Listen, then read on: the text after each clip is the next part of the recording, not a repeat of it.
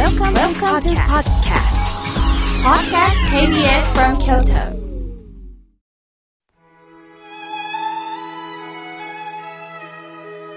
改めまして、僧侶の河村明慶です。今日の法話のテーマは、生きがいについてお話しいたします。いつになったら新型コロナウイルスの不安から解放されるのだろう。誰もが将来に見通しを持てず生きておられるでしょう。その中で生きる希望も持てないという方がおられます。生きがいって何でしょうか？先日同級生から LINE が来ました。ねえねえ、妙慶さん、何か仕事ない？って言うんです。理由は、急に暇になってどうしようもないと言います。23歳で友人は結婚し、子供さんに恵まれ、一生懸命子育てしてきました。その子供も独立し、結婚したそうです。ほっと一安心したものの、親の役目が終わりました。ふと周りを見渡すと時間だけがある。夫との会話は特にない。これから先私はどう過ごしたらいいのか。習い事をしたいが、緊急事態宣言の中でどこもリモート、退屈で仕方ない。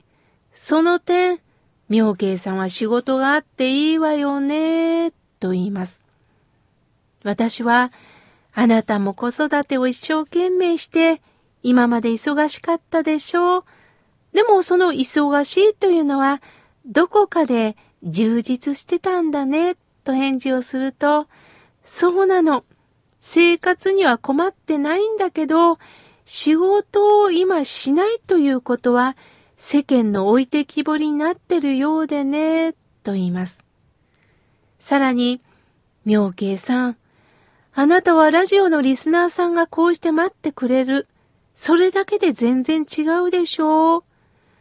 私は何の問題もないんだけれども、今楽しめてないのよね、とさらに LINE が来ました。さて、リスナーの皆さん、それぞれの生活がありますよね。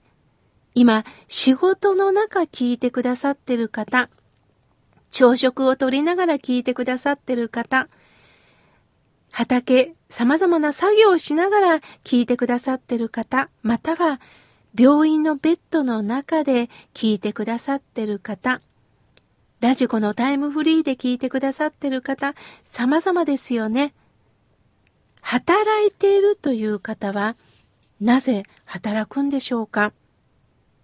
それは今日もこれをやれたというやりがいが見つけられたとき、充実感として残るんですよね。それがまた何かのお役に立てるとも思えるからでしょう。では、病気で寝ておられる方、病気の方は生きがいが持てないんでしょうかそうではありません。病人にならせてもらってるということです。そのことで体と向き合う、命の不思議さに出会えるということです。健康な時には関わらない医療従事者の方と関わらせていただくということです。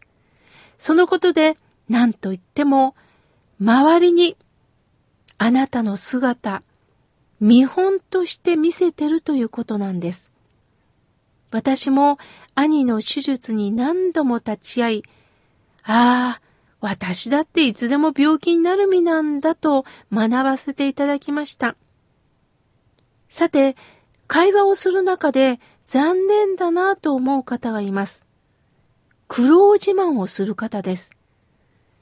私ほど苦労した者はおらん。若いあなたにはわからんでしょう。とか、私は早くに親を亡くした。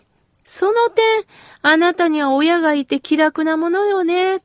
と、自分と他人と比較して、相手との関係を、やはり切り捨てていくという方です。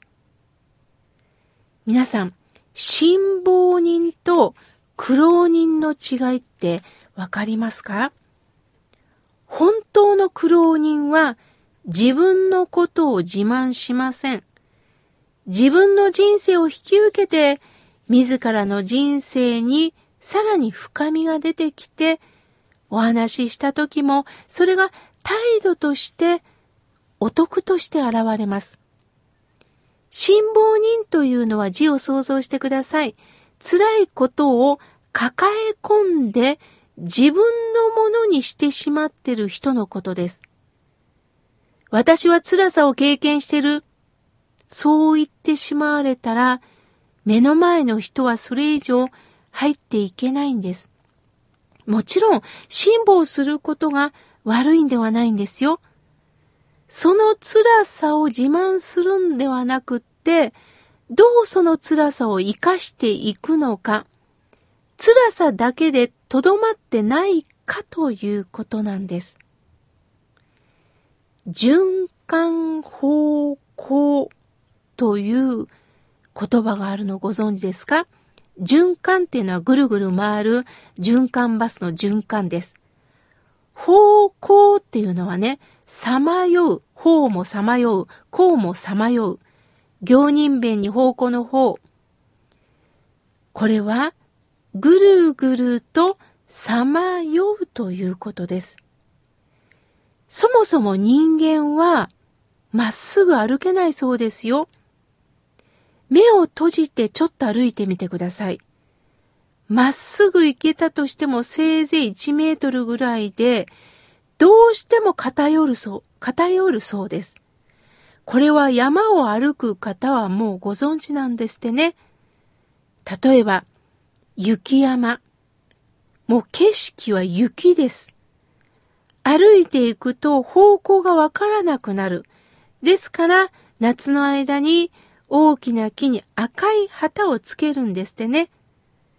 なぜなら人間というのは同じ景色または目隠しをしてしまうと利き腕の方歩くように歩くようになってるそうです。すると、どうしても利き上のようにどんどんどんどん歩くということは、もし道で迷ったら、自分の力でやっぱり道を探そうとするそうです。しかし、体に歪みがありますから、そちらにそちらにどんどんどんどんと歩いていくそうです。そういう時には一回上まで歩くといいそうですね。そして周りをゆっくり見ながら、景色を見ながら、あ、そうか。あちらに川がある。こちらにあの建物がある。じゃあ、あれに向かって降りていこうとしたらいいんですが、人間というのは多分こっちだろう、こっちだろうと自分の力を信じて歩こう、歩こうとしてしまうそうです。人間の心にも歪みがあります。必ず偏ってるんです。私たちは自分の経験とか知識を頼りに、これに間違いない。私は今までこういう目にあったから絶対にこうだ。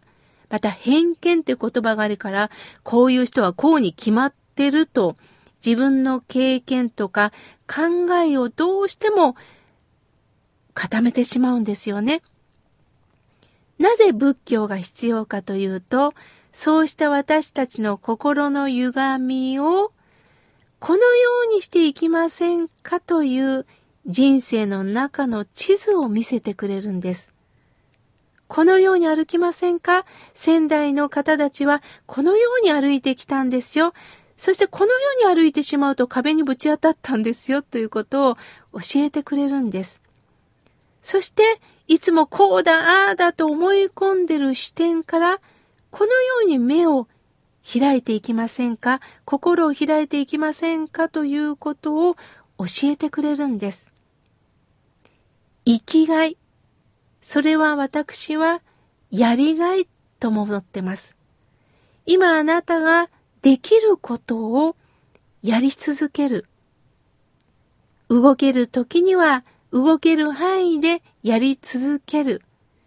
できない時にはできない範囲の中でそれを見続ける。そして生き切る。その中から今私はこれでもってできたことを喜びとし、それを誰かにつなげていく。浅田会長もおっしゃってましたよね。皆さんと共に喜び合える関係というのが持てたらなと思うんですよね。必ずあなたなりの生きがいが見つかります。先のことばっかりよりもあなたの足元に落ちてるものを見つけていきませんか？今日は生きがいについてお話しいたしました。